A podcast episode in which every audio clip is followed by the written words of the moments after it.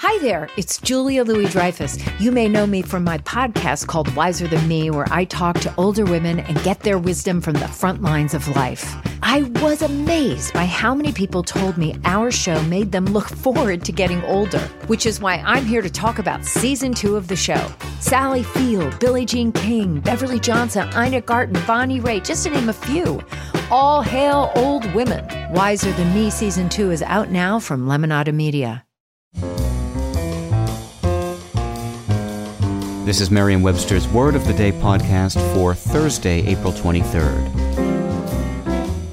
Brought to you by the new Merriam Webster's Advanced Learners English Dictionary, designed for students and teachers of English as a second language. Learn more at learnersdictionary.com. The word of the day for April 23rd is eidetic, spelled E I D E T I C.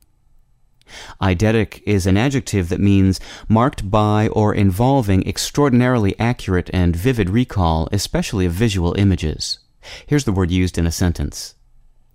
Thanks to her eidetic memory, Kirsten was able to recall every last detail of what happened that night, including what color dress she was wearing.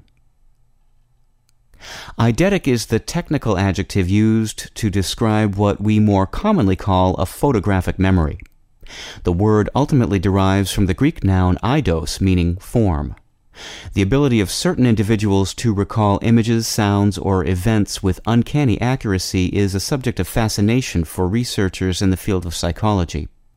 Among notable people who were reputed to have eidetic memories is the late television comic Jackie Gleason, who reportedly was able to memorize an entire half hour script in a single read through. With your word of the day this Thursday, April 23rd, I'm Peter Sokolowski.